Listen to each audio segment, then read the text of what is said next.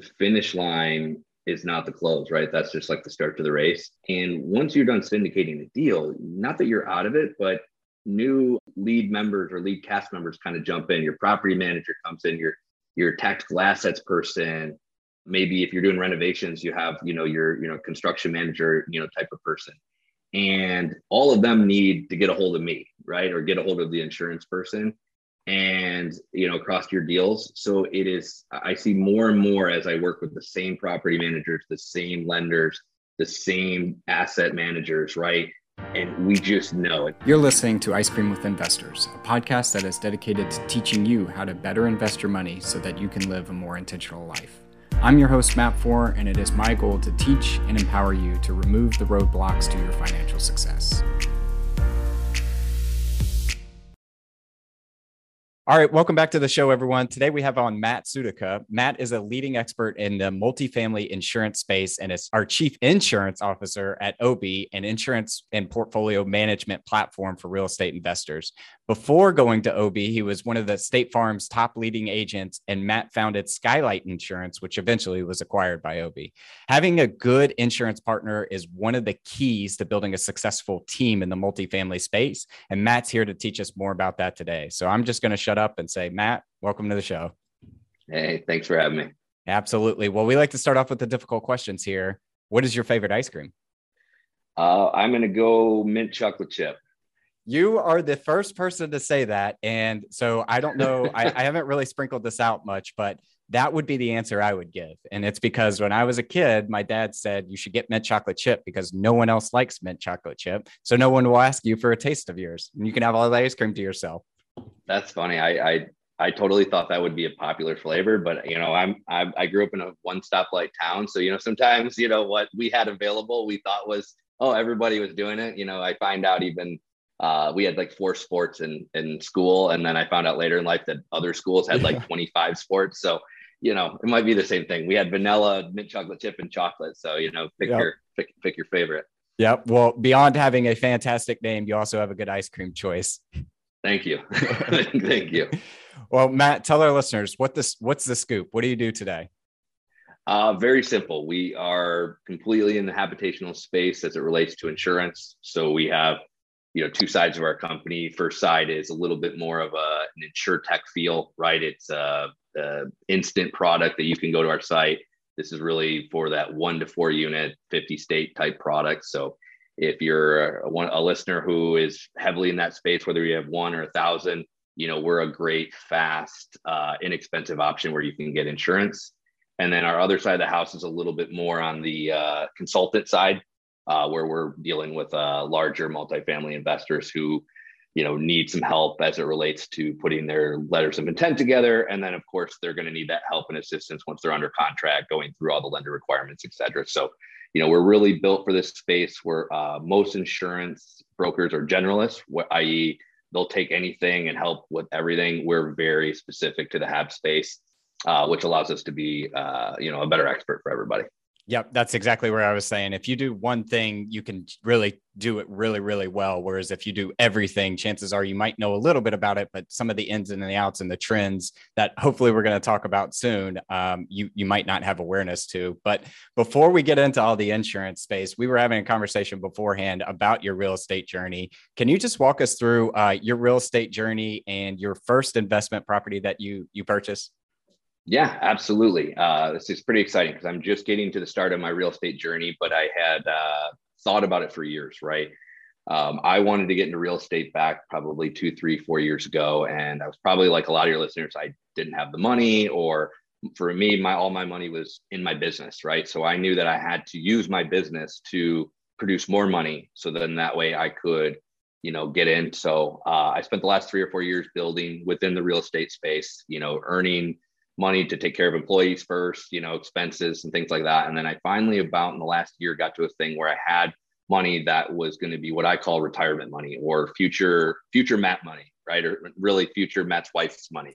But uh, that's another thing. And you know, so uh, I did my first deal with my uh, college roommate, my buddy. Uh, he wants to get into space as a realtor. We did a single family up in a place called the Villages, which I know you know, Matt. Uh, with common ties there once again. Um, so we did our first deal. Very cool. Just a brand new uh, little single family. Uh, we bought it for about 197. Market was very good right now. Uh, we were actually selling it on Monday for 291. So you know, nice little profit uh, right over the year mark. So we have a little bit of good things on the tax wise, uh, and it was a fun adventure. We, you know, my wife and I and him got to, you know, go through all the processes of buying and getting it rented out and all that stuff. So that was really cool. And then really my main focus is um, I spend a lot of time in the large uh, multifamily space where I work with a lot of people who are syndicating deals. And you know, I'm just starting my journey of being able to have the funds to invest into those deals as uh, a limited partner. Um, I learned last week at an event about the GP space a little bit and how you can bring money to it and everything. So that's kind of probably on my next uh, journey in the space. But really, my overall goal to wrap it up was I wanted to do insurance in a space that I really liked. And so that I could use that insurance proceeds to invest back in that space that I really like. And hopefully have this full circle type of uh, approach over the next 20, 30 years. By the time I'm ready to hang up my insurance shoes, hopefully have a lot of money in real estate because of it. So that's kind of my current journey and future journey with real estate and insurance. You're in the space, you know the operators, you understand what a good deal looks like from an insurance standpoint. You're now learning what it looks like from a financial standpoint, but you take your money that you make by selling insurance and invest it in real estate so you can really truly become that expert. Um, on the single family side, why did you all start in the villages? Why did you start with a single family home? Like, help us understand that you know, I wish I had a like great answer as far as like I did a bunch of research and this is the place, but uh, and maybe I did just subconsciously. Uh, COVID happened. We lived in Chicago, my wife and I. We moved down uh, literally overnight on a Saturday to go spend a month down in Florida. My parents lived there in the villages. So we were just going to rent for a month. A month became two months. And while we were there renting, we were seeing the just crazy money that these rentals we're getting and had some time on our hands, right? Because we couldn't go out and do anything. So I just started to, I'm like, wow, you could buy these for X and they're getting these rents. And I'm seeing where we couldn't even find a rental because they were so busy. So that kind of just led me to, you know, that there was some demand. Uh, we needed a place anyways because we were building our house. We decided to move to Florida permanently during that.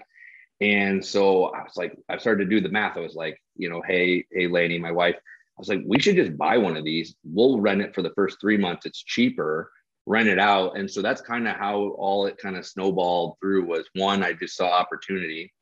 Uh, wish I would have bought, uh, they all denied me. I wanted to buy 10 of them and it would have been an amazing investment, but uh, we went with one. And uh, yeah, it's just kind of opportunity met interest, met, you know, what we needed at the time. And uh, it worked out. It could have went the other way, but uh, there was a lot of uh, lessons in it, and I'm glad it ended with lessons plus money instead yeah. of you know lessons minus money, which has been a lot of an entrepreneur's you know start to the thing. But uh, yeah, it was good. That's how we picked it. Yeah, I um I want to take out a highlight from that and talk about the villages. So the villages is a retirement community down in Florida. I think most people know that Florida is just getting a huge influx of people. Yourself being one of them through COVID and coming down to warmer weather. But the the point of me saying or trying to highlight this is maybe some listeners out there don't even know about the villages. And there are these pockets throughout the country that have um, these little niches that are just tremendous returns that not a lot of people know about. You don't need to go to the Nashvilles, the Atlantas, the Chicagos of the world to go find good properties. There are the Gatlinburgs, the Bransons, Missouris, the villages, Floridas out there that are just these undertapped markets that not a lot of folks know about. And shoot, maybe not all of them turn a uh, $100,000 profit in a year, but there are areas where you can uh, be really, really successful. Yeah, and as a side note, I am far from a genius on this, but just my uh, Matt's quick thoughts because I've seen it with buying a Lennar home for our regular home and seeing uh, the price, you know, uh, just go crazy right now in the market. I think there's also some value, and it might be just right now where I'm seeing that people who are buying brand new homes, uh, whether it's through Lennar or like a builder, they're not overpaying as much as what you are in the market, like buying a house. And so I've seen some of that happen, and that's what happened to us too. Is the the villages was kind of fixed, right? So you can get in these communities that um, they're not they they can't just go increase things by 100% on their new builds because they have to be very you know in line right like i don't know if they're regulated but they're you know they're staying within a certain thing where you can buy it hold it for a year and you take advantage of times like now where everything's skyrocketing and you know where if you were buying something right now in the market you're paying that higher amount. You're not going to really get that appreciation as much. So that's what one thing we took advantage and it was the same thing with our house down here in uh, the bradenton area. You know it's gone up almost 400 500k eh, since march when we we bought it. And we've done nothing to it other than just you know it's crazy florida market. So and we went with a builder and probably if he was selling the house market would have sold it for that. But we were locked in you know due to buying so yeah just yep. another thought I, too as people are looking I mean, that's definitely a uh, riskier strategy, I would say. But I know yeah. a contact here in Nashville that that's what he does. What he does is he gets with builders who have bought the land, who have are starting the process of building, and he will put basically a down payment on it. And it's a spec build for him, right? If the market continues to uh, move in his favor and a tailwind in his favor, then he'll sell the home to someone else when it's time when the the building is built or the house is built. If it doesn't, then he uses his down payment and he does one or two things. He either walks away from it because it's only 10K on a 500K home or something like that. And he just lost that 10K in like an options contract. Or he will go through with the closing and just rent it out and just make a little bit of cash flow, not what he wanted to make, but a little bit of cash flow. And again, I'm not saying that that's going to work in every market. I'm not going to say that that's the best strategy to pursue if you want safety yeah. and stability, but it is a it is a way to start thinking about how can you place these little bets across many different homes and if the yeah. upside is asymmetrical if you win. Absolutely, and and don't take me from advice that way. I'm still I am the insurance guy, right? It's yeah. Uh, and that's but those are just things I've seen, and my entrepreneur brain can't help but start to just put some things together and see if it's legit or not. Yeah, we're gonna have to nerd out after this because I'm in the process of trying to find a new house in Nashville, and that's actually a strategy I'm looking at. Is how do I put yeah. a 10k down down payment on like a seven hundred thousand dollar home, and if the market appreciates, then I just sell my my down payment and as an options uh, contract, and if not, uh, hey, I need a new home anyway. So absolutely, just don't have a brand new baby slash pregnant wife when you're trying to accomplish the sale because they tell you just like she's telling me with my current home that I want to sell that she's not moving, the nursery set up, you know, all that. So yeah, yeah. as long as you don't have that holding you back, you should be okay. Yeah, that's hilarious. Well, I want to shift gears now and, talk about the area where you're uh, truly an expert in, and that is the insurance space for multifamily. So, um, I guess I don't I don't know where to start this conversation other than help us understand why we need a good insurance broker or provider as part of a good multifamily team. Yeah, that's a that's a perfect place to start. I mean, I think as you're getting into your journey or you've been in your journey, you've you know you figured it out that you know the there is a finish line at the end of closing, right? And a lot of people really that's what they concentrate on. And these are really like five to seven year journeys if you really think about it when you're buying an asset, uh, you know, especially in the larger one that you're going to hold on to.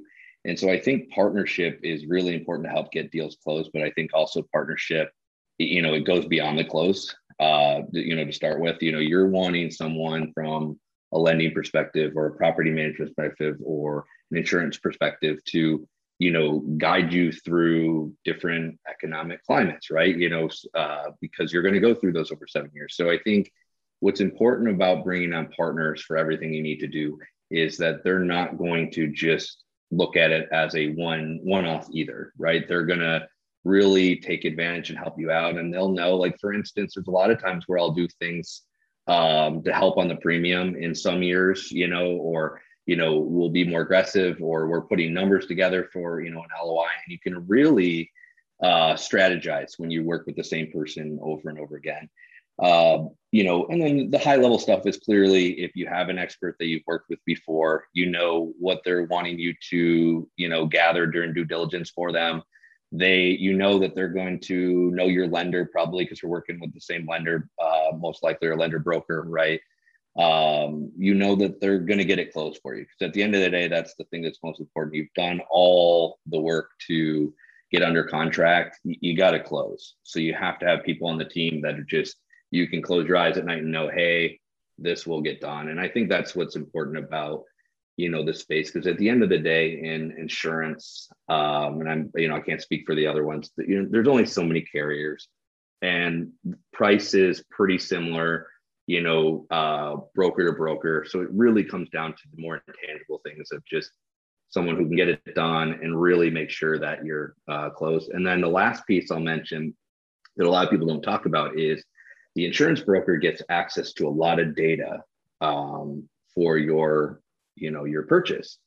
Uh, crime score uh, we get access to claims losses history you know we get access to things from floods. So we can also use a lot of that data to help that you know person syndicating the deal to either a walk away from a deal right if it's potentially that bad or b go back to the seller for some credits on some things. So we found out the roofs aren't really new right? Like they said so on the om because the oms are always you know a source of truth right um, so there's a lot of things that your insurance person, when you're working as a partner, will provide you beyond just, hey, here's your price, uh, you know, for uh, that. And then, um, you know, the other piece is when you get a partner who's doing a lot of deals for you, their team will uh, help you on your LOIs. You know, you might do 20 LOIs to get under contract in one. And if an insurance person knows that you're a partner and you're going to work with them when you do go under contract, they're willing to take all that time uh, of their team to do those LOIs for you that are really there's no money in that, right?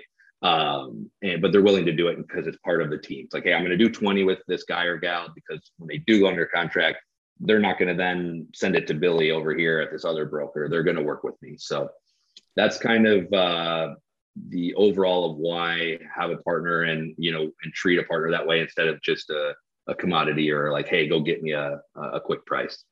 Yeah, there's a book out there by Stephen Covey called The Spe- Speed of Trust that talks about basically how you develop trust, but also once you have that trust established, you already start to know what that person is looking for and the nuances of what they need. And you can move much faster once you have that.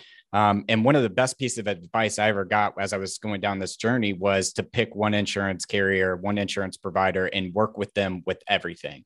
And so for my single family portfolio, for instance, I have seven different properties. I had 10, I have seven now, and all of them are with one person. And that other one that I sold, the triplex that I had sold recently, had a different insurance provider. So now, anytime I was thinking about insurance, when it was due, uh, when my renewal was, if I needed to file a claim, the T's and C's, because I was going through an underwriting process and they need those insurance documents, I had to stop, think, who has this? How do I reach out to them? Who is what's their email address again? Versus when you pick one and you decide that that's the partner you're going to have, it just makes things smoother and moves faster. And not only do you know what they need, but it's always the same person that you're going back to, which just takes that mental cloud of who do I go to for what out of the way. Absolutely. And you have to remember too, is, you know, like I said, the finish line is not the close, right? That's just like the start to the race. Yep. And once you're done syndication, syndicating the deal, not that you're out of it, but new uh, lead members or lead cast members kind of jump in. Your property manager comes in, your your tactical assets person, uh, maybe if you're doing renovations, you have, you know, your, you know, construction manager, you know, type of person. And all of them need to get a hold of me, right? Or get a hold of the insurance person and, you know, across your deals. So it is, I see more and more as I work with the same property managers, the same lenders, the same asset managers, right? And we just know, and it's, it's almost gets to the point where if someone calls me and says, Hey, I, I need something, I, just almost go to that property manager without even asking because I just assume that they mm-hmm. they have it, and those relationships are really really good uh, when you let kind of your people, you know, be partners with each other too, right? People don't think about that. You know, it really grows a strong network when you have yeah your your your people all being each other's people. It just it really scales and does a good job that way. Yep, I love that. Um, so I want to get now into some of the details what should if i'm uh, putting together a multifamily syndication what are the things that i should be looking for in my insurance policies? And then like what are the things that are nice to have but not nece- not a necessity? Yeah i think that's good. I mean the, the nice thing is uh, insurance is so regulated from the lender um, on things that you're you're always going to be protected for everything i would say you need to have right in addition, your broker is going to look over things too. And, and so that's a really good fail safe or a really good uh, foundation is that, you know, uh, we're working with the lender and their consulting team on every single deal. to make sure that every coverage, I mean, we're going line by line to make sure that everything that's needed for this particular location is on there, right? So the have to haves are going to be done, if anything. Uh, and if you work with me, sometimes uh, we're fighting that those actually back down than you know worried about you know not being enough on there. The nice to haves uh, will be things like uh, backup of sewer and drain, right? And, and I think that's an important coverage. A lot of carriers have it built in, but if it's not, you know, that could be something that is um, an extra option that you talk to your client about. I think umbrella is a a um, usually a required, but at what amount? And you really want to think about, you know, okay, it's required at five million. And for those who are unfamiliar with an umbrella, it's it's additional uh, liability. So you know, you own an apartment complex and someone slips and falls, right, and that injury goes over your one million dollar GL that you have then your umbrella kicks in next. It's kind of the, it, you know, it's exactly that. It's sits over top of your general liability. Um, so a lot of times that is something to consider. You know, do you know five million is required, but you know, do you do I want ten? Do I want twenty five? And I won't take a ton of time on the show here today, but those are things that you know you can talk through with your broker. You know why you would maybe want more or less. Um, flood is usually a required, not a required uh, item. So what I will say is there's very few just nice to haves that we're in conversations on on these larger deals because everything is so black and white as far as you know what we want to cover and, and need to cover. And really, um, I don't see as many people outside of that adding on additional things. Um, you know, what I do see actually, as a side note, is people putting things in like a program called uh, RLL, which is a Renters Legal Liability Program, which um, you can put in. It's like eight bucks a unit uh, per month for you to add into the rent. That gives you uh, instant renters coverage basically for your tenants. Uh, protects you on the liability side for five or six cause losses that usually the tenant is causing, like overflow uh, flowing toilets, you know, small little kitchen fires that you can either a reduce your claim exposure on your large policy or you know uh, you know b use higher deductibles on that to save yourself money right? Because you are covered for that smaller stuff. So the only thing you would ever have to turn in is a large tornado hits or something right? Um, so yeah so that's kind of what i would look for is you know once again if you have good partners you're using good lenders things like that you're going to be covered for the have to haves the nice to haves if you have a partner you'll kind of learn those over time and you'll have the same conversations um, and then they'll once again they'll be looking for additional programs like we do that help enhance your um, uh, your uh, your deal. Yeah, one of the things as I was learning about you and learning, uh, doing some research for the pro- this podcast was the RLLs. So I just want to make sure I understand that correctly. Basically, if I am the owner of a building, I can have an RLL coverage, which basically says that this is the mandatory renter's insurance that I'm going to mandate the renter, the tenant have anyways, and they'll just pay me eight dollars a month or a fee, for example, to cover that RLL on my insurance policy. Is that essentially in line there? Yeah, absolutely. Uh, most people just add it into the rent. It's also kind of, uh, you can use it in a legal way as a revenue generator because yep.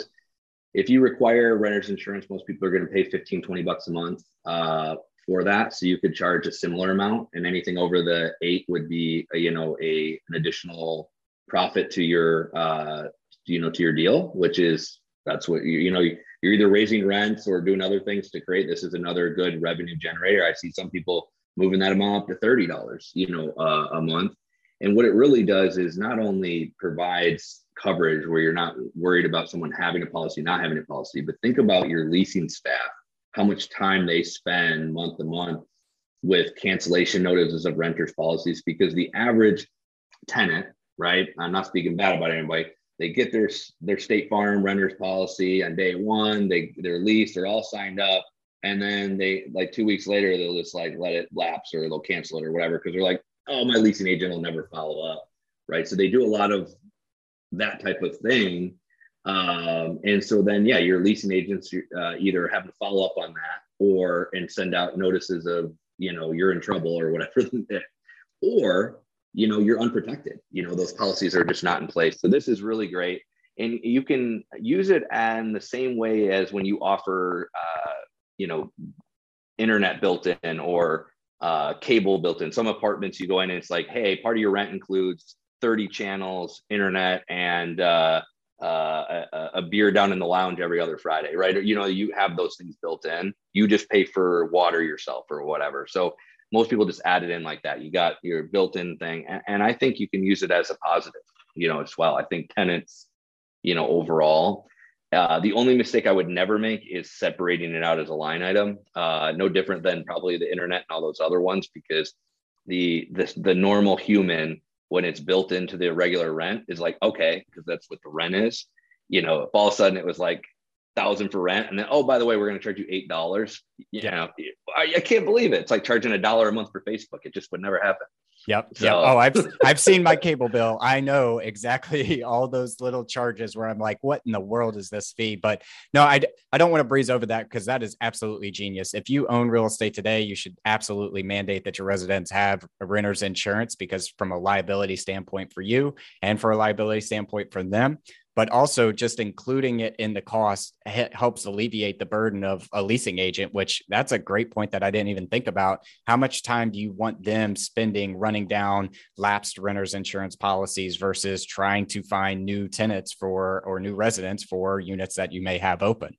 Um, so that's that's I just don't want to breeze over that I want to ask this question. I've heard that there's three different types of coverage for insurance in um, real estate. And again, I'm a little over my ski tips when we talk about insurance here. Could you maybe go over those different types uh, for our listeners out there? Yeah, so you know the the the three types, you know, is is uh, we could go anyway with this, but uh, the the things that you should consider most of the time in the the conversations you're going to be having is you know, what is your building covered for in amount? So I got a four unit or whatever. And what is it covered for? Oh, the building's covered for a million dollars, right? That coverage can be either full replacement or it can be actual cash value. Uh, between me and your listeners, I had to do actual cash value. You know, we're doing replacement cost policies because just too many times in life we have people that say they want ACV when they're wanting a lower premium and then they're really mad once a claim happens. So we're 99.99 uh, and I'd even want to round that up uh, using replacement costs. It's just, you know, um, it's just something that uh, you want to do, right? You know, especially uh, once a claim happens. And so the difference between those is, you know, replacement, if you had a 17 year old roof and it blows off, you know, you're going to get a brand new roof, right? Where on the actual cash value you have a 17 year old roof that you know was $20000 brand new but now it's depreciated 80% and you know it's only worth 4k well the insurance company is just going to cut you a check for 4k right? And then you got to you know do that new roof right? And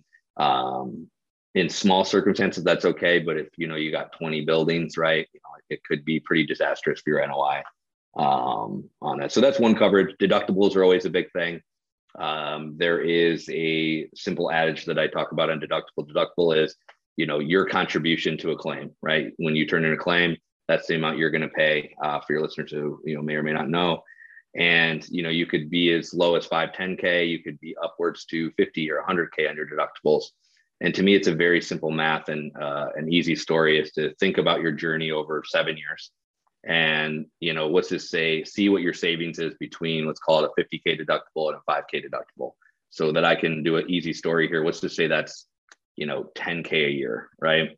You say all right my journey over seven years i'll save that 10k every year you know 70k but one time you know matt can call me out of the blue and i have to hand him over 25k or 50k whatever the deductible is. And if i'm willing to make that trade then it makes sense um, you know, basically saying I'd rather hold on to my money, and if something happens, then I'll I'll go out. Now, if I get two losses, well, then you know that that end up not being the best strategy. But most of the time, you're you should only be dealing with, on average, you know, one decent sized claim over maybe a seven year period that you know I at least equate for. Other than that, it's just as un- unlucky as COVID hitting and people not paying their rent, right? So um, that's deductibles you have your liability, which we discussed a little bit, so I won't take a ton of time on that, but that's going to cover you for anything that you're liable. People, you know, slip and fall or hurt themselves, fall on the stairs, things like that. um, and beyond. So those are the main coverages that you're going to probably talk to your agent or broker the most about. And uh, for time's sake, I'll say that, you know, uh, on your first deal, you know, spend that extra 15, 20 minutes and just go through it with your broker and you'll start to be familiar with those high level terms. Uh, but overall, once again, very regulated, very, um, very uh, firm industry right now with lending and everything. So all those things I just mentioned are very much going to be in place for you because the lender's not going to let me bind anything uh, that's below any of the you know uh, high quality coverages that you need. Yeah, I um I want to double down on the replacement cost versus cash value cost because cash value essentially what you're saying is that there's they're taking the depreciation not the taxable depreciation the actual depreciation off of the building. So i might buy a million dollar building with a 20 year old roof and if it needs if something happens then i'm losing that 20 years that's already been depreciated off that roof Whereas the replacement cost says, no, that roof was brand new. Let's just pretend like it's brand new because we need to replace the roof. Then we're going to replace the overall value of that. So I didn't want to breeze over that. Um, are you having to go double click and re-look at some of the replacement cost on your on your clients' insurance policies because of the labor shortages, cost of goods, inflationary environment we're seeing in asset prices? Uh, yeah. I mean, I, I, wish I had a simple question. It seems uh, deal by deal, but yes, uh, all of the carriers in general have their own replacement cost tools, and they are fighting that right now of how much to add in, you know, for it. You know, uh, so it, it's definitely a hard environment right now. There's a lot going on too, where you know the biggest thing that people get uh, mixed up on replacement cost is they they can't uh, uh, differentiate the difference between replacement cost and market value, right? And so you use San Francisco for an example, right? A hundred thousand dollar home to rebuild might have a market value of five million there, right? Like uh, because of the land and the you know where it's located and all that stuff. So you know that I'm seeing a lot right now too. It's where the replacement cost is not anywhere close to the market value uh, or you could have the opposite happen, right? To where you know um, where it's not as much market value as what it costs to actually replace the building. And so I think those are key right now that we're doing because of the market being so you know juiced up for on the sales side is that you know the lender typically wants the replacement cost to be uh, equal to or more than the loan and so we're getting a lot of that situation where the replacement cost in our carrier size is you know 20 million uh, but the loan's 34 million because it's a beautiful place in California, and they're wanting us to move the RC up 14 million to you know cover a loan, right? And so those are some interesting things that are happening right now. That you know having a good partner to kind of help you fight that, if you will, I call it, you know, go to battle for you is is pretty key because definitely uh, not always does every person in that understand what's going on, and you got to really be able to you know help that out or you could be adding a lot of money to the on the wrong side to an NOI. Yep, yep. Um, brilliant, brilliant point and uh, learning lesson there. One of the questions I've been dying to ask someone in the uh, in insurance industry is about this idea of owning property in coastal towns where sea levels are rising and hurricanes appear to be getting more intense.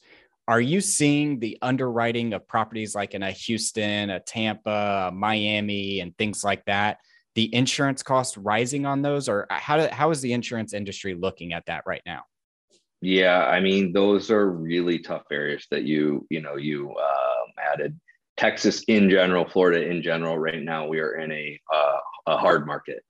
Um, you know, it goes through three to five year kind of spans, but yeah, right now those areas. I can't tell you from an investment side, yes or no, but from an insurance side, you know, if it was 500 a door uh, a year or two ago, it's seven, eight, nine hundred dollars a door uh, now. Um, there's a lot of there's less carriers wanting to even write there. I mean, Miami Dade right now, um, most carriers that you you talk to, they have something on their website that says like we like everybody but Miami Dade County, right? So some of those areas are really really tough there's nothing that i would say is in where i can't get a policy it's just you might not like it is kind of my phrase right now so it's definitely something to consider. And I think why most of our partners come to us at LOI before they're under contract. So they can kind of see what that looks like to see if it still works for their numbers before going under contract and then finding out. Um, you know, in addition to all those areas you just mentioned, most likely a lot of them will need flood. And that's something a lot of people forget to even think or ask about. And flood right now is your number one insurance cost as far as like a uh, you know, uh, as a as a ratio to coverage to cost. I mean, it is very expensive right now. Yeah, I think you um, kind of affirmed what my thought was, and that's if you're looking at deals in those coastal markets or on the seabed, and um, somebody sends you a T12 you want to triple check those insurance costs because like you're you're saying as an example it might be $500 a door on their T12 but going forward it's going to be $900 a door. You spread that out over 200 doors that starts to become a significant difference in the way the property has been performing versus what it will be performing. So i just encourage everybody to double check that. Um, yeah Matt, fantastic conversation. I want to continue down this, but I want to also be cognizant of your time. So I'm going to switch us to the the final round here. We're calling this All the right. five toppings. Our first one is what is your favorite book or what is a book you've read recently that's given you a paradigm shift? Um, you know, I think my favorite book um, is uh, what I've been reading later is, is Mr. Popper's Penguins uh, for my child. But um, I um, I like a book called Traction uh, yep. that's out there. Uh, we've done a lot with that with our company as far as implementing the L10 uh, type meetings and everything like that. I'm a very systematic person who likes to be very organized and uh, I think others would call me like OCD, maybe you know the the thing. But yeah, that, that's a great book if you're looking to really um, take your organization at a certain size and, and start to really have uh, meetings that mean a lot, and you know you then they're not just blowing smoke about each other for 30 minutes that's a really good book to take your organization and uh, organize it. Yeah. Uh, so I, I, that's a book that I've if recently in the last year, um, and I really like that one a lot. Yep, it's a fantastic one. I would definitely agree with that. Um, our second one is that I believe that the person you'll become 10 years from now is directly correlated to the habits that you have uh, in your life. What is something that you do every single day, or what are some of your habits? Uh, once again, I'll speak to organization. The, the very first thing that I do uh, when I get going in the morning is, you know, is organize the day for myself and for my entire team. We use a lot of Excel type models and CRMs and everything like that. So um, I am a big fan of like, uh, uh, if you love football, the coach always has those first 10 plays like scripted out, right? And ready to go. And then the rest is a game plan based off of how things change and we kind of take i try to take that same mentality. I try to script out the first 10 plays of the day uh, knowing that we have good players after that to kind of uh, you know change the schemes as uh, the defense or offense rolls into uh, of the day. So that's that's big for me is really a kind of visioning that day out and scripting it as much as possible and then you know hail marys from there Yeah, man, it's uh, it's it's it's interesting that everybody basically says it's something along the same line. Anyone who's successful, and that's just understand what you're trying to accomplish for the day, and make sure you have those three critical tasks or ten plays written down. Yeah. Um, our third one is, what's the best piece of advice you've ever received? You know I, I, love this question and i always answer i think different. I always say that the best advice that i've ever received for me personally has been the best advice and i haven't taken it. Um, i've oh you know and i know that's that's different but um, i've gotten a lot of advice in my life and it's always been like you can't do this don't do this don't do that. So i always flip this question and say that you know make sure you take that advice but like know a who it's coming from and b what you're capable of because you know advice is is really just words and then it's what you do with it right? And people say oh it's advice because he told me to do something and i went and did it right? But you can also do the opposite where they say you can't do this and you look and say why not? or i can and then do it and that's been kind of my you know career. Um, i was told that you know too young to open a state farm did it. Uh, told i was crazy to give up that top state farm and go open a, a brokerage for scratch for a real estate company. We did it uh, everyone in the insurance tech said, you know, Matt, you're wasting your time in the insurtech space. And now over with Obie, which is a, probably a top 10 insurtech company. So, um, and that's family, friends, and, you know, even some loved ones in on that uh, advice not taken. But um, I, I think if you know your value and what you can do, you know, you can take advice either way. God, I love that because sometimes the advice doesn't matter because of the person delivering it more than the person receiving it. So that's that's fantastic there. Um, our fourth one is what's the thing that you're most proud of in your life? Um, well, right now, and you know, I'm glad you're just recording this. So if I, I tear up, I mean, it's my kid. I mean, to be, uh, but yeah, we just had a, a, a nine week old boy named Penn. Uh, we tried for, geez, uh, four or five years. So that is like number one to me right now. Uh, work related, right? Because we're on a, a work related podcast. I'll say it's that I've I started and now I'm on my third or fourth company, and I still have employees at the company today that started with me 10, 15 years ago at my state farm. And so I think I'm most proud of the fact that I've made a lot of mistakes as a boss. I've probably been uh, hothead when I shouldn't have been, and maybe didn't pay as much here and there, all these different things. But I've always cared about my employees and tried to do the best. And so I think that's most proud is that I still have employees. They've traveled states, they've traveled companies, they've done all kinds of stuff that you know they followed me in this journey, and I think that uh, hopefully says a lot. And that's actually my biggest pitch when we're recruiting new employees is I say, hey, look, you know, just talk to the current ones that we have. Like I don't lose, you know, employees too often. Like I really, you know, try to take care of them. So I'm I'm I'm very passionate about my team, you know, and the individuals on it. I, I might cut this part, but that's one of the, my biggest leadership philosophies is I may never achieve the results that the business always wants us to achieve, but I'm going to always try to put my team first and the way that we're asking them, squeezing them, pressuring them, because ultimately, this isn't the last thing I'm going to ever do. And I want to have those people surround me in the future and know that when I call them, they're like, yeah, you're the guy that did this for me. So absolutely, I would move states, move companies, do things like that. So it, uh, it, you're touching my heart by uh, going down and saying saying that. Um, our last one is if you could sit down and eat a bowl of ice cream with anyone, dead or alive, who would it be and why? you know, so the fun part of me is always Justin Timberlake on this answer. if it's someone living, uh, not cool. Um, you know, from the the not alive side, um, you know, it'd probably be I'm obsessed with like the Hamilton thing, so it'd probably be like sitting in on uh, you know those little uh, meetings that they had, right, with a bowl of ice cream and just kind of seeing what they actually talked about. I mean, did they really, you know, the musical paints this like they had dinner and changed the world or changed the U.S. Like it, that would that would be where my mind would be right now. Is you know, uh, fly on the wall with my screen, just you know, hearing those crazy conversations about you know, move you know over over food moving the whole capital and you know and this and stuff. So that that'd be where I'm at today. Uh, just because uh, you know uh, anyone that knows me or watching that, so I'm obsessed with the Hamilton uh, stuff. So um, that'll be my answer today. I, I really want to nerd out with you on that because I always think about that too. These people that change the world and they do these little actions, do they know that it's part of the bigger plan, that this action is going to lead to something seven steps from now? Or do they just do this action knowing that it's moving them towards that goal and the decision that happens seven steps from now just was was coincidence kind of thing. And i don't know i think about that in my day-to-day life of doing things and saying things that hopefully progress me to there but not knowing if that's going to fit into the broader journey. So i, I like that answer. I like that answer. thank you. Thank you. Thank you. And you know i'll save your audience. I won't sing any of the songs this time but if, if, i'm on again i'll, I'll lead with a, a little hamilton rap for you.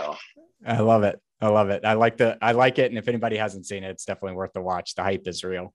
Um, yes well, Matt, fantastic conversation. I'm glad we got to get to spend the time together this morning. If our listeners want to find out more about you, or even um, sign up for some of your services or become a client, where's the best place we could send them? Uh, go to our site obierisk.com and get a hold of me through there. Uh, really, my favorite place is uh, pick your favorite social media. Uh, I'm under my my name. I, I think uh, I think I have it under Matthew Sudica because I think I like the way Matthew looks uh, when it's thing out instead of Matt. But uh, yeah, find me on social media. There's not many Sudicas out there. Um, send me a message, connect with me, let me know you found me on this podcast. And yeah, we're always looking for good people to work with. So uh, happy to extend an open invite to anybody listening that wants to, you know, come chat with us or we can help them out. Perfect. And this won't be the last time you're on the show because you teased us with a Hamilton rap. So we're going to have to have you back on soon. Fair enough. Fair enough. Thanks for having me. Thank you for listening to Ice Cream with Investors. If you like what we serve you here, it would mean the world to me if you would like, subscribe, and leave a review on your favorite podcast app.